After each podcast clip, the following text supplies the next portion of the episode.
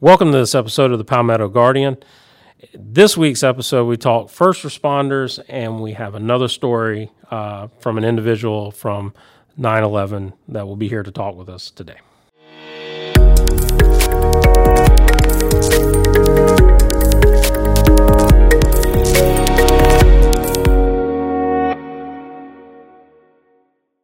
Welcome to this episode. I'm Specialist David Erskine. Captain Cody Denson. And today's episode, we continue our special week of podcasts for Remembrance of 9/11. We have Master Sergeant, Air Force Master Sergeant, that will be in here with us a little bit later today, talk about his experiences. And we were able to talk to him a little bit beforehand. And he was already in the military when this happened.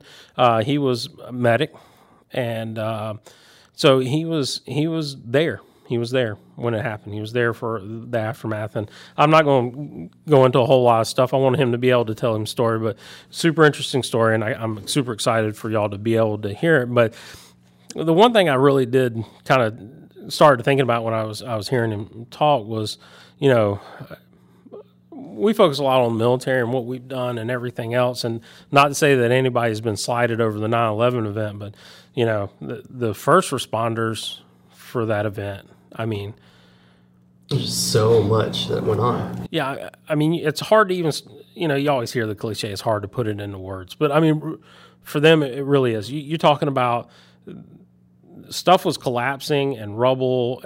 Their own precincts and firehouses were involved in this. I mean, their co-workers, brothers, sisters, I mean. It was the ultimate chaos. Yeah, I mean, and they are the first responders to bad situations, but that was the ultimate, like, bad situation that could have happened. Everything was just out there. And you know, something else we always talk about, you know, people's courage or bravery, and, you know, a lot of times we think about things in movies and whatever else. You want to talk about bravery and courage and nothing but adrenaline and throwing your own personal safety to the wind. You go back and look at footage and photos of these firemen and these policemen and these EMTs. Rock was still coming down, and they were headed in. They're just working. Yeah. They are getting the job done. Yeah. Which is like, just, it blows my mind how, I mean, I would assume I would switch off in the same way and do my job, but just to see other people, not many of them. It's hard to imagine that situation unless you're in that situation. Yeah. And these folks are trained for that. I mean, they're trained to do this, and there was no hesitation. There was nothing. It was boom, and I mean, they were in there, and anybody they could help, save, whatever else, they were doing it, and it sometimes, unfortunately, to the cost of their own life. I mean, that's such a busy city. To think they were able to mobilize that many first responders and get all the assets and personnel in one location, and perform their duties, and like you're saying, you know, it. Sometimes to the worst end, but they got that many people out there to get, and that many people were willing to do it. That's just awe-inspiring. And, you know, I'm not going to, you know, make any, you know, qualms about it or whatever, but, I mean, really, reality of things, you know, people, all people, for a certain amount, like to fuss about, you know, how things get done, or, you know, we always hear jokes about bureaucracy and red tape and, oh, it takes forever to do this. You want to see a situation where that rule doesn't apply, and you want to see how your civil servants work when it's 100% on. That's it. Best example. That's it. Now, you went through. You never actually came an EMT, right? No, I did the EMT certification course, and then I had other stuff. I had, like, responsibilities for the military side, so I didn't get to actually certify and become an EMT. Yeah. But I did a lot of the training and got to see what the job would be like. And see, you know, that's that obviously you weren't put into that situation, and you haven't since your training. But, you know, you got to see a situation, and if not, but for a moment go, that could have been me. Now, you were too young at that in particular time, but looking back at the situation, you could be, and once again, you don't know you in that situation until you're in that situation. And, I mean, I did some medical stuff, and I worked in the medical field, and I've made mention on the show that I did. And there is a little bit of a switch that kicks over, and I've had instances like that where where, but not to that degree. I'm not even going to put myself in the same league as those individuals. That just wouldn't be fair. I'm just not. But I can kind of, I can slightly relate to what, but I mean, theirs was just next level. It's just next level. It is. I mean, again, it was mass chaos. Just, I can't fathom where everything around you is just coming apart. And the fact that they were effective at it. Yeah. I mean, they were saving lives. It would have been different if they just all ran at the situation like ants scurrying across the ground. Yeah. Of course, maybe that's not a good example because the ants are fairly organized. Something else that scurries randomly. But, yeah, I mean, they went in there and they were doing it.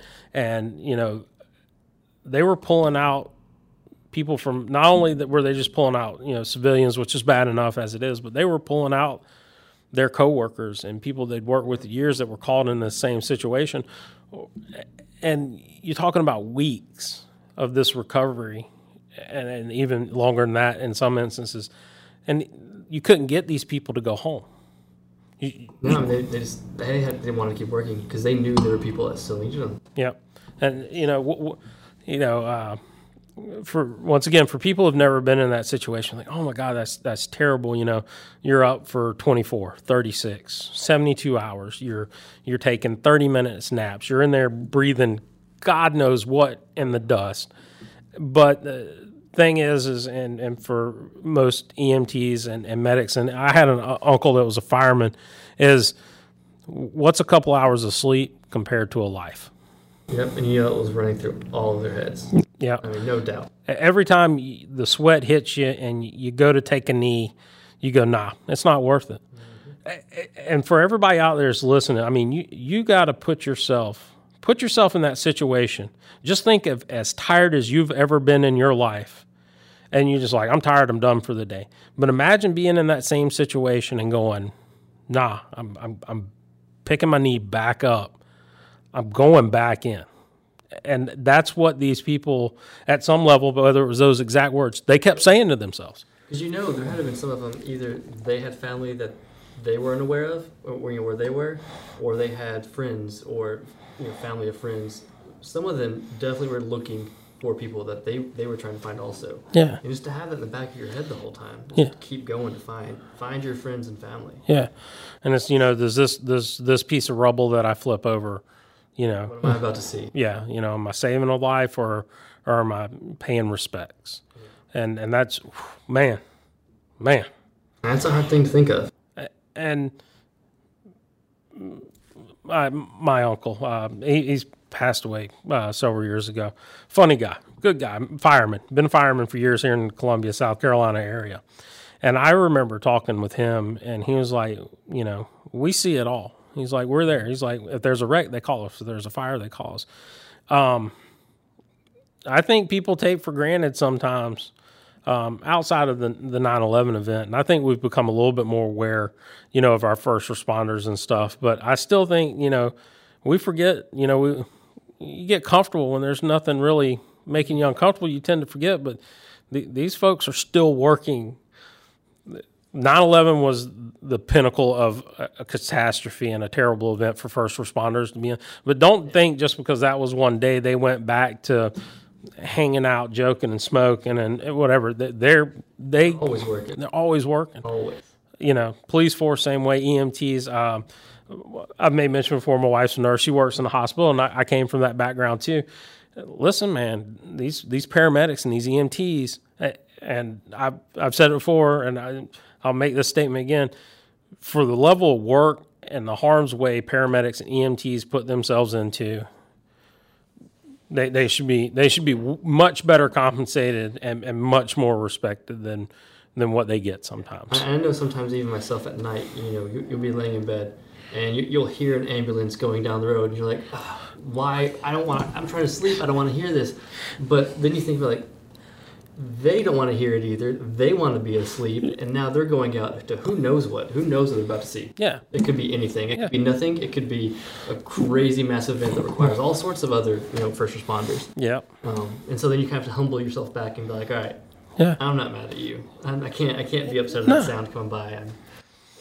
Yeah, I'm sorry I jumped up on my soapbox there for a second about the paramedics and stuff, but I really do respect paramedics and EMTs a huge amount. And I've had friends and whatever else. And like I said, uncle was a fireman. I've had some of my other family's members working in and out of law enforcement. I've had some friends from high school, in law enforcement and stuff like that. And so I respect those folks. Well, mostly the vehicle, not the people in there. Yeah. And actually think of what they're having to go through so we don't have to do that. The military always says that, we wake up and part of our job is to know that we might die today. It's an unfortunate thing. It's a terrible thing to think about, but it is the reality of our job. I think we forget sometimes when EMTs, police officers, and firemen, they wake up every day in their own neighborhood with that same thing. Maybe it might not be from a hostile action, but buildings do collapse when firemen go in it. Domestic disputes do go wrong when police officers there. The EMTs are at both of those, paramedics and stuff are at both of those same events. You hear people giving EMTs, police officers, firemen, whatever, a hard time and stuff. Remember, they have a hard life. They really do. And they love it. That's the thing. I've never talked to a fireman or even an EMT. All of us gripe about our jobs, but I've never had one of them just tell me, God, I hate doing this. No, I've never. I've known a few police officers, and I think I've known like 2 or 3 different firemen, and none of them. Always, they're just like, yeah, no, I'm going to keep going. Yeah. They might be like, oh, yeah, the pay's not great, and, regular smoking and joking, complaining that anybody would do at any job. But when you actually just ask them, hey, why you do this, I love it. Yeah, I mean, as tough and relentless of a job as it is, for them to stay and keep doing it, there's something there. Yeah. There's something keeping them. Yeah. Up, You're just built for it. Yeah. It's built for it. It was destiny. That's where you were going no matter what. As always, thank you to these folks. And it's not just a thank you at this point in time of the year. It's a thank you all year around if we never get a chance to say it on a regular basis. But really, thank you all year round. It's kind of funny to think, but, police officers keep military people safe.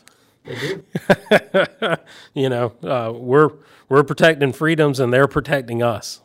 And so, and the firemen and the EMTs and stuff. So yeah, I mean, they're our support, and especially with National Guard, we work hand in hand with them. And a lot of our force on the civilian side perform those duties. Yeah. Like half of our force are these police officers and EMTs and firefighters. Yeah.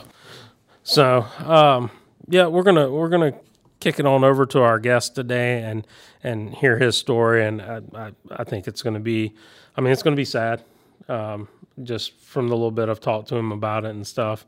But it's going to be amazing. It's going to show you who we really are when we have to be. Yep. Today we have Master Sergeant Chris Bernard, Occupational Safety Specialist from McIntyre Joint National Guard Base, as part of our Remembrance Week for 9/11, and he's here to tell us his story about where he was and what he was doing in 9/11. Now, you were already in the Guard at the time of 9/11. You were part of South Carolina? I was part of New York. I was part of the 106 Rescue Wing out of Westhampton Beach in New York. 106 Rescue Wing is a PJ unit, so they're... Their main duty is to rescue down airmen. They also fly the C-130 for aerial refueling. But as a traditional guardsman, my full-time job is a paramedic for the Nassau County Police Department. It's the first county just east of New York City, so it's pretty busy. So I was off duty at the time that this all happened on that morning, September 11th. I was in family court, actually, just answering something, and we were going to have something dismissed or postponed, and I noticed that all the guards were kind of huddled over a radio, like they were kind of being secretive, like they were listening to a baseball game or something. So I thought it was a little odd, and I just left and wondered what they were doing, but I turned the radio on my car, and then I knew that was just when the first building was falling. So I thought, man, that's really weird. I thought about my career as a paramedic, and I thought early in my career how I had to respond to a plane crash. You know, a 707 crashed in January 1990. Avianca Flight 52, there was about 168 people on board. Over 100 lived, so, you know, my work was cut out for me as a new paramedic. So I think that was the time that I was committing to join the Air Force. I was going on active duty. I had a delayed enlistment. I was looking at September of 1990. But getting back to that morning, it wasn't until I got home that the second tower fell, and I knew that, you know, as we all did, that we were under a terrorist attack.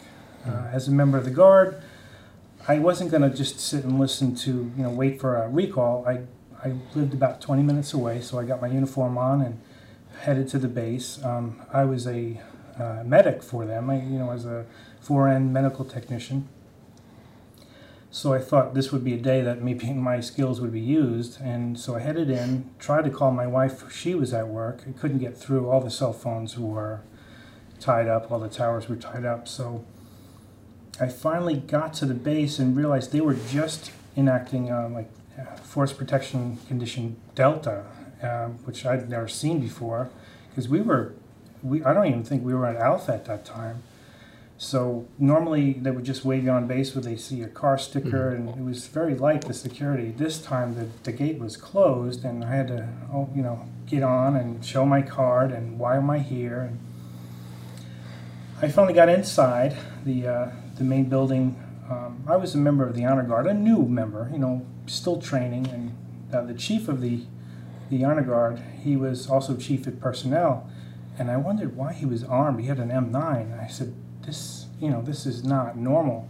At that time, we didn't know if our base was going to get attacked. We didn't know if this was an effort, across the spectrum of, Army, Air Force. We didn't know what was happening. So he put me to work immediately, activating recall, seeing where our members were. Some of them worked in New York City, so we were making an effort to reach out to them, see where they were, see if they were safe, and just to find out where people were, should we get the call from the Adjutant General of New York to get in there and go do what we do, rescue people.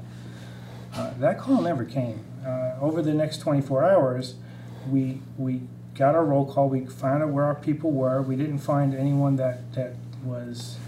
There was a few people that we couldn't find, so we put them on a search list, and we had people looking. But ultimately, we were successful in reaching out to everyone within the 2 days. We all assumed that we'd go in there, but the first call for me to go in was September 17th or so. As a medic, one of the things that we were trained in is to recognize people who are in danger of, whether it's mental stress or something, post-traumatic stress, to evaluate them to see if they're still functional. And that was one of the first things that I did. Was me and, say, 3 other airmen. We had a lead team that was an officer and another medical administrator to set things up, because we worked out of Fort Hamilton in Brooklyn. So we rushed out there. We got set up in temporary housing, which we were just going to share. There was about 12 people to a small apartment.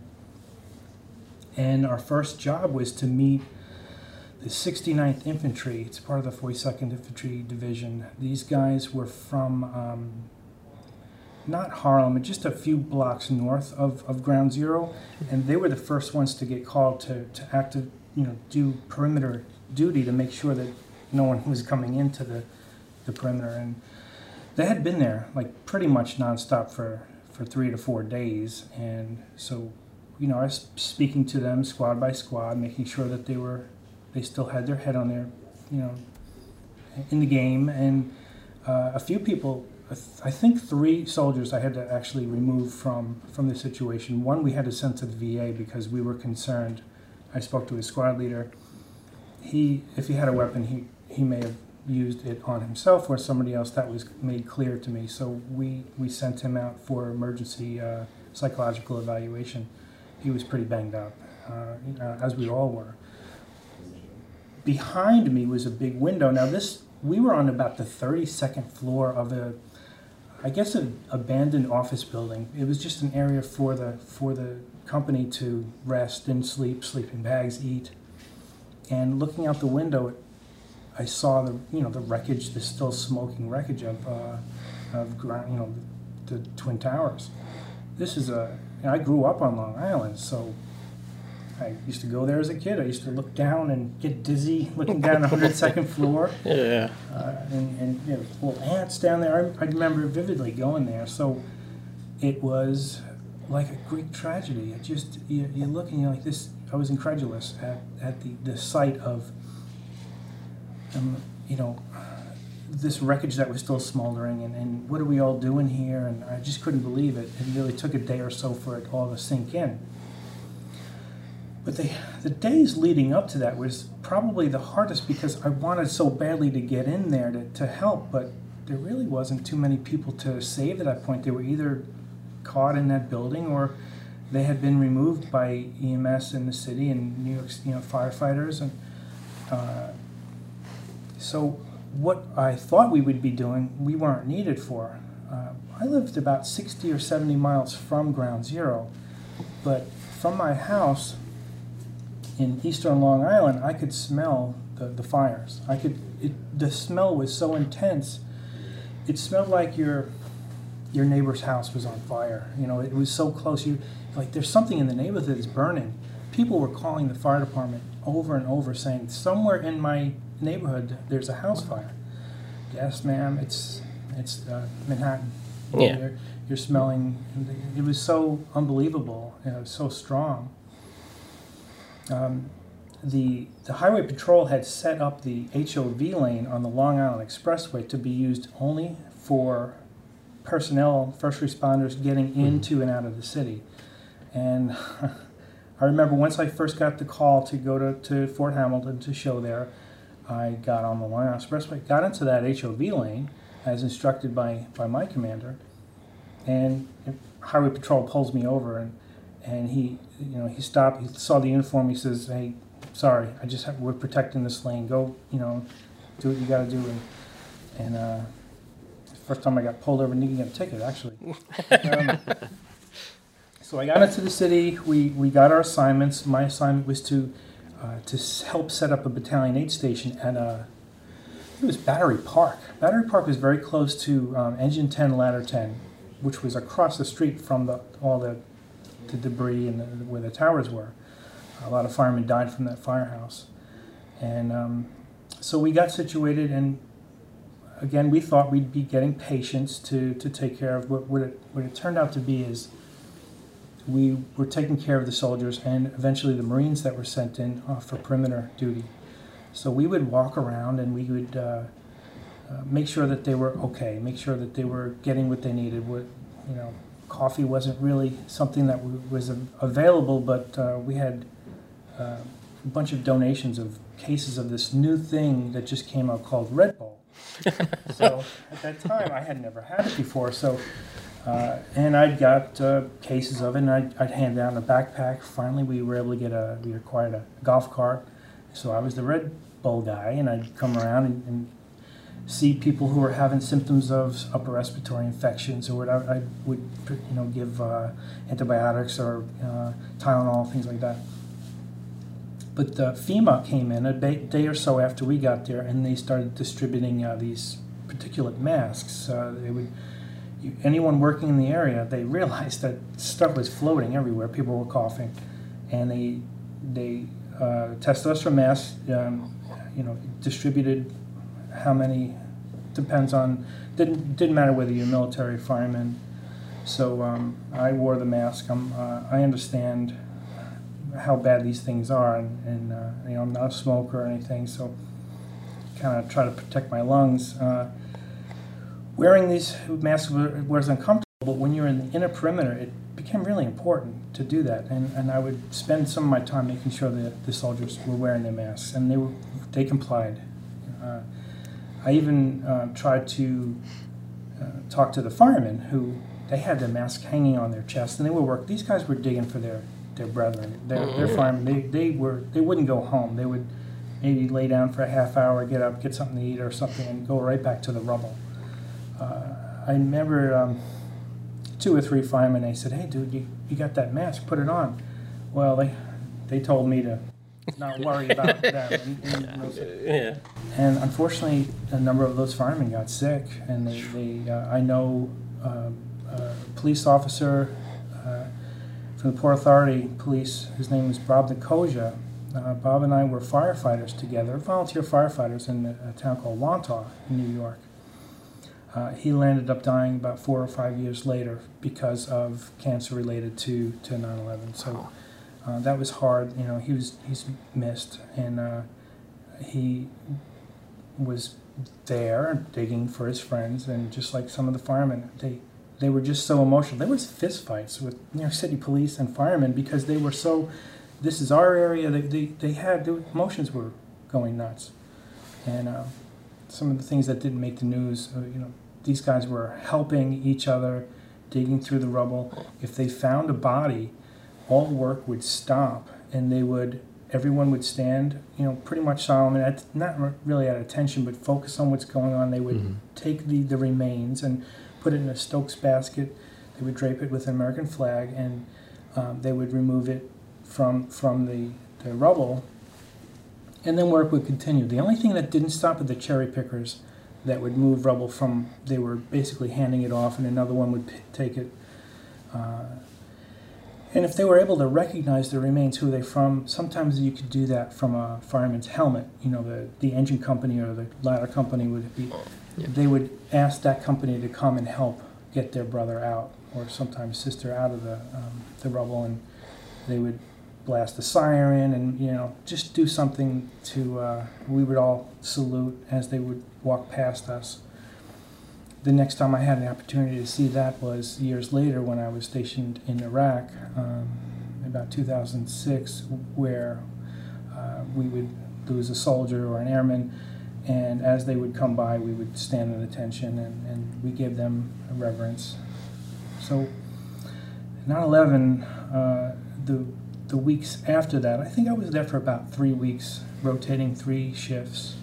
I was eventually relieved by members of a New York Guard from upstate.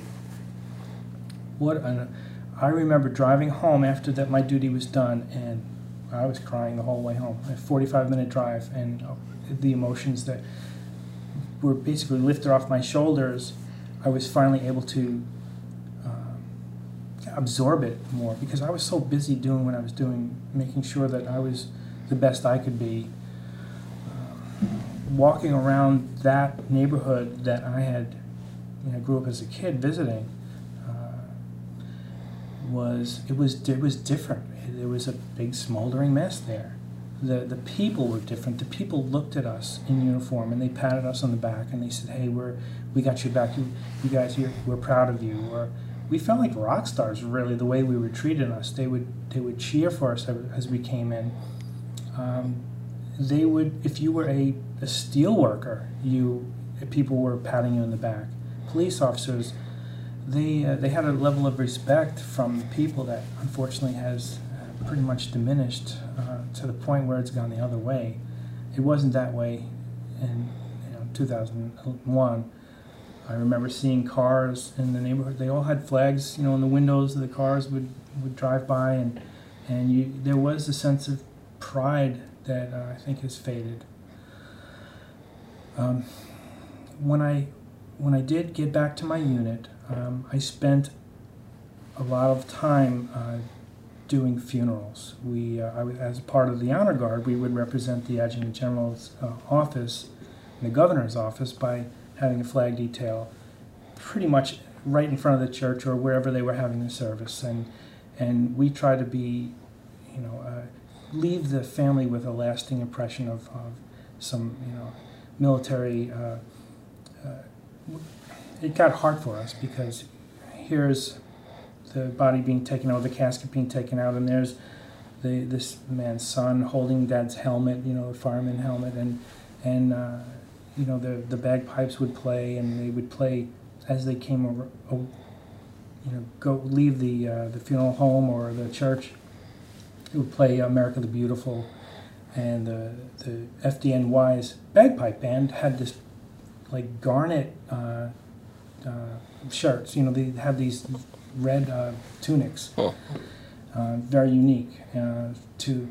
So it just gives you chills when you see all the reverence and all the customs that go into a line of duty death. And there was hundreds of them.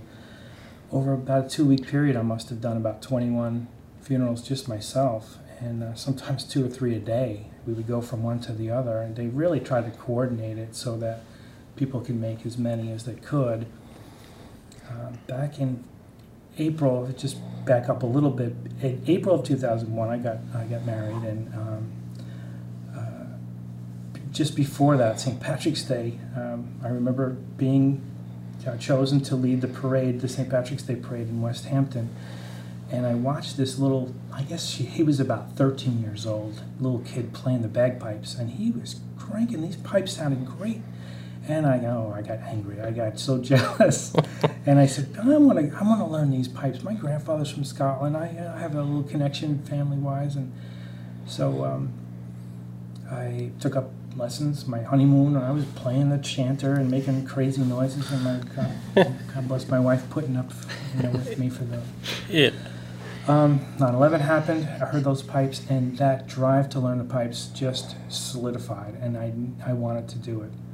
A year later, 9/11/2002, I had the opportunity to play the bagpipes at Ground Zero at Battery Park, where I had been stationed for 3 weeks, during a ceremony where they had the EMS Memorial Bike Ride that started in Boston and ended in Roanoke, Virginia. They stopped there. I played, and tears, and you know, everyone was very emotional about that. And since then, I must have played a dozen or so 9/11. I still play the bagpipes now. I had the opportunity, unfortunately. Well, I would say, fortunately, to play for my grandfather when he passed. He was 91, and I remember him telling me, Chris, he says, I like you to play the pipes at my funeral. I said, Grandpa, can you tell me when this is? So I'm going, I have off that day from work. You know, he was a kid or so. Yeah.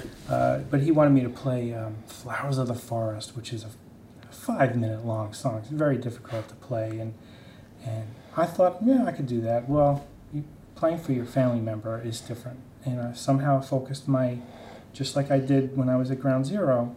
You do your job, and when I left, when I was done playing for my grandfather, I felt all the emotion just come crushing on my shoulders, and a very similar feeling, because you feel powerless, that you can't do any more, and we all felt powerless that time. We all kind of talked about it a few weeks later, just to make sure that we were all, you know, okay with it, and that we did. I mean, we were at war. We were getting ready to go do a mission overseas, and eventually we did. And consequently, I've been back and forth 4 times over there since then, and I'm actually going back over in January or so, you know, for probably my last deployment.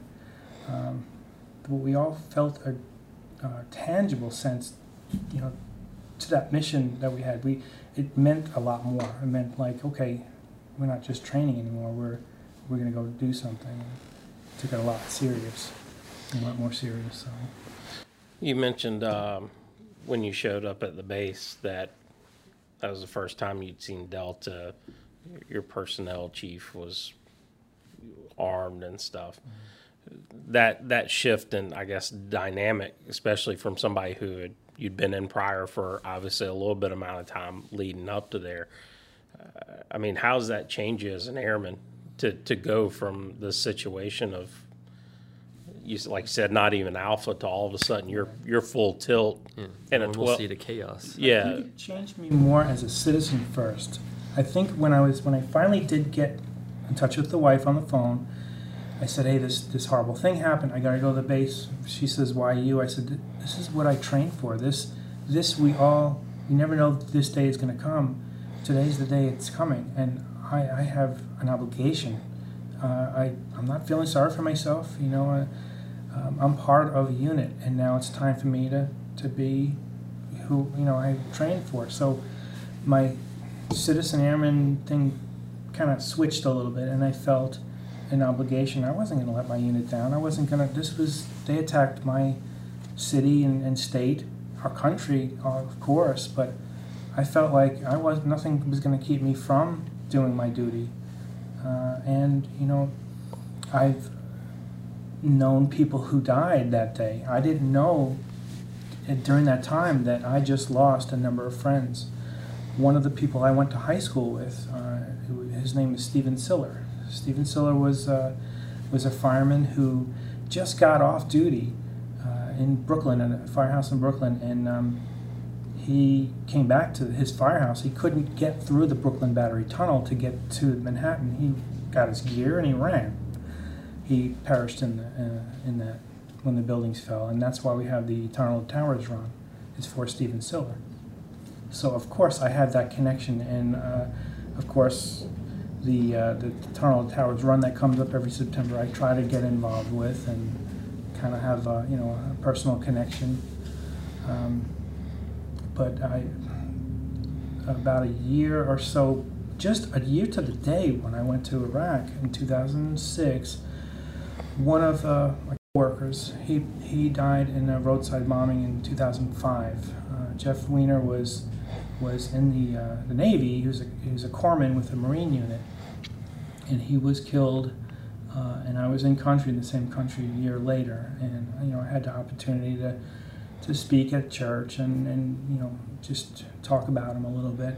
So we all knew people that died that morning, and then that subsequently perished, and whether it was for a fight of freedom or from being sick. Unfortunately, I know people also who suffered emotionally and mentally, and either ended their own lives or went down a path of, you know, self-destruction. One of the reasons why I persevered was my connection with my church, my connection with my family, my wife, and my unit was very supportive. We were hurting, we were bleeding from that. This is a unit that lost a jumper in the movie The Perfect Storm. They lost HH60, and they lost Rick Smith. His daughter grew up, and she's, the last I knew, she was a master sergeant in his unit, in the 103rd Rescue Squadron. Terrific NCO. So it's kind of a family. You definitely felt that. So getting back to your question about how I felt, my sense of mission was crystal clear. You know, I wasn't going to let anything distract me from it, and I had my family support, so I was able to focus on my mission. So. You mentioned also on the, you know, you're out there, obviously a high intense situation, and your go, and oddly enough, I'm prior Air Guard medical myself, so similar roots on this. So I know how it gets when you get into the heat of things. But you mentioned the breakdown, kind of on the way home type thing. Yeah. Everything kind of fell on you at one shot. When that happened, I guess I'm trying to figure out the right way to word this. Was there a sense of relief and a job well done at that point in time? Not immediately. I think at that time, I was playing tapes in my head of all the things that I accomplished when I was there, making sure that I did the right thing, making sure I gave my 100%. And I felt I had. Maybe I could have done more. I thought our teamwork was good. I was disappointed that we didn't have lives to save, because as a medic, that's what my job was. But I would think that I had an impact on those soldiers that I spoke to that first day. I know it had an impact on me, because I was at a point in my career where I wasn't sure if I had purpose. I would go, you know, once a month, and I'd do my training, and it was kind of like, is the best part of my military career behind me? My first job was air traffic control, so that was an interesting job. You know, it's a mental job. Yeah. We were taught about how to recognize stress in yourself and in others, in your coworkers, and identify it, and work with it. I learned how to meditate. I learned some tricks to manage stress, and I still use those tricks today.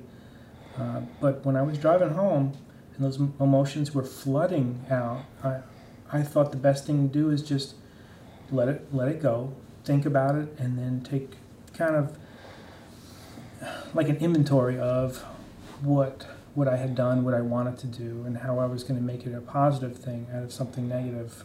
It took me a while to do that. And one of the things that's therapeutic is something that I'm doing now, is talking about it and expressing my, telling my story and being honest about my emotions. We all were pretty, upset about it, and, I talked with my wife. I'm still involved with some of the things, and I've been to New York a couple of times, and I have not yet seen the memorial the way it is now, but I am planning on going there for Thanksgiving. I have three kids that are in marching band, and we're going to be going up to Philadelphia. They're going to be marching in that parade, so one of the things is to visit the 9/11 memorial, and they haven't asked me yet, but I'll bring my bagpipe just in case. Yeah. Now, the bagpipes are an interesting thing, because that's for lack of better terms, that's a positive thing. And it's odd sometimes to think of something this tragic, creating a situation where something super positive comes out, especially at a personal level. Right. Obviously we saw what the nation did as a whole, but I think sometimes we overlook in that process of how something like this brings about a positive change in somebody, and then that's something that very much occurred in you. Right, there's not too many instruments that elicit an emotional response. You might get it from an acoustic guitar or harmonica, but bagpipes, some people hate it. It's very loud. It has a, but some people, when they hear it, especially if they have an ethnic, attachment, whether it's Irish or Scottish, and even Indian heritage. When you hear it, you get emotional. You think about there's still today British infantry units that won't go into battle without a piper. They went into battle in the Falkland Islands and in the 80s and in Desert Storm. They need to have that because their history it's intertwined with that. And World War II, there were British prisoners of war that somehow got pieces together, and they made their own bagpipes because just for the emotional support it gave their soldiers. And so I'm sure that I've made people, at least when they listen to playing, they think about the situations, they think about the emotions, and they think about the people who are gone. I do. I think about it. Sometimes I have to put it out of my mind when I'm playing. Because it's a difficult instrument to play. I kid around when people ask me. I said, I just learned it. You get a tape at the library, and one weekend you got it. Yeah, yeah. My 13-year-old just asked me last week to start giving him lessons. I wouldn't have started him unless he's shown me. He plays about 7 instruments. He was first chair in the bassoon for the state last year. As a 8th grader, and this is his first year as a 9th grader, so things are going to get harder, but he's very musically inclined, so he may carry that kind of, torch when I put them down. So be a little history, a little family history. Yeah. The other part that I find interesting about that is because, like you said, you had an interest beforehand, but this 9/11 obviously solidified it. So every time you play, people might not realize it if they don't know your story, but I mean, it really is a remembrance of it every time you hit the bagpipes, basically, type thing, and that's unique. I mean, that's awesome, and I think it just brings it more back down. Like I said, whenever you have something like this as a national level, you tend to look at it as a national level event. And we tend to forget that individual person, and I'm sure you aren't the only one, but there's a whole group out there that all the small personal connections that still exist, and it's like you're still remembering, honoring, and serving that moment to this day. I, I'm glad that I do have that. I left New York about 5 years ago. You know, I retired from the police department as a paramedic, and I wanted to. I was done with snow, first of all. But you came to a good place for that. Yeah, I wanted to be where people are nicer to each other, where people were still growing, the politics are more in line with what I was doing, and I found a unit at McIntyre. But when I got here and I started working as a paramedic for Lexington EMS,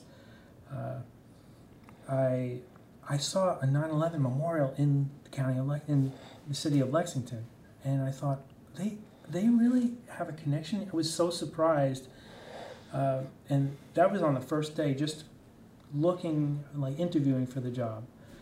And a few minutes after that, I think I pulled into a Wendy's or a restaurant like that, and this gentleman was walking by, and he was waving to me like he knew me, like I owed him money or something. And he was just saying, hey. Yeah. That would never happen in Long Island. And finally started working with Lexington EMS, and I remember Chief Brian Hood of EMS. We were sharing a meal for some training, and he, you know, we all bowed our heads and prayed together. Again, that's not something that happens where I came from. And I remember calling my wife on the phone. I said, I really found a place that we can bring up our family, our kids. And I'm so happy. I love our church. I love the library, the school district. So I'm happy where I am, and I'm happy doing continuing to do this job. I'm just about to finish 23 years in the Guard. So wow, as long as congratulations. I keep being miserable, you know. Yeah, but well, Master Sergeant, we appreciate you taking time out today, and definitely appreciate you sharing this story with us. It's my honor and privilege. Yeah, thank you. I haven't met you before now to say thank you, but thank you for what you did. And anytime you are welcome back on this podcast, and we hope great things for you in the future. Thank you. Yeah. Thank you very much. Well, I'm glad Master Sergeant Bernard was able to stop by and talk with us. And he had a, like I told y'all beforehand, you know, he had a very unique perspective. Definitely different than the young lady we spoke with yesterday, who had, you know, she wasn't even in the military yet and whatever. He was there. Yeah. He was there. It's like we were talking about, like, some people saw it happen and then joined the Army. You know, some people saw it flip while they were in it. And he was one of those people who was doing his normal day-to-day job, and then everything just changed. Yeah. And he stayed in after it, too. Yeah. You know, once again, we go back to kind of what we said before about those being defining moments in people's lives. Not to say that it makes anybody a lesser person, but there was a lot of people, you know, at the point in time when that event happened said, you know, I can't, I'm done. I'm out. And nothing wrong with that. I'm not dogging anybody out. It's just those are the choices. And here was an individual that said, you know, I'm in for the long run. He's done multiple deployments and things since then. And he saw some of the hardest stuff from what he was saying. I mean, just the emotion attached with his initial response to that and then to stay in. Yeah, and once again, you know, how we were talking just kind of before we got to his interview about how, you know, police and stuff take care of soldiers and airmen. Here was a situation when, you know, he was taking care of first responders and soldiers and airmen and, you know, doing all these health and wellness type checks and just making sure, hey, guys, you know, take that break, you know. And like he said, it was hard for him to get them to – they wouldn't. And he had to try to carry their burdens so they could keep doing their job as well. Yeah. I mean, that's a lot of weight to hold on somebody. Oh, yeah. And like he said, you know, it wasn't until he started heading home that, you know, he broke that little bit. And then, and that goes back to kind of what we were talking about with first responders and stuff. They have some switch, they flip, and it's go time. It's I'm not taking that break. I'm not stopping now. I'll figure out later when I need to rest and things like that. So, once again, you know, kudos, thank you, y'all are awesome. All the words of, you know, acclaim and show that can be put out there to y'all. Thank you. And, you know, that includes the soldier, airman, all the other military members. Like I said, this is a remembrance not only of the people that were there and where they were in their lives at that point in time, but also all the lives that event has touched from here on around the world. So make sure you tune in. We got two more special episodes for the podcast this week. We are going to skip 9/11 because that is the day of remembrance, and we're not going to. Everyone has their own way of, and we're going to allow, we want to make that possible. We don't want to have to throw something out there for y'all. But we'll be coming back to it. I believe that Thursday and Friday of this week with two more podcasts. So make sure we'll have different people in for those and different perspectives again around the 9/11 event. So once again, I'm Specialist David Erskine. I'm Captain Cody Denson, and we'll catch you in the next episode.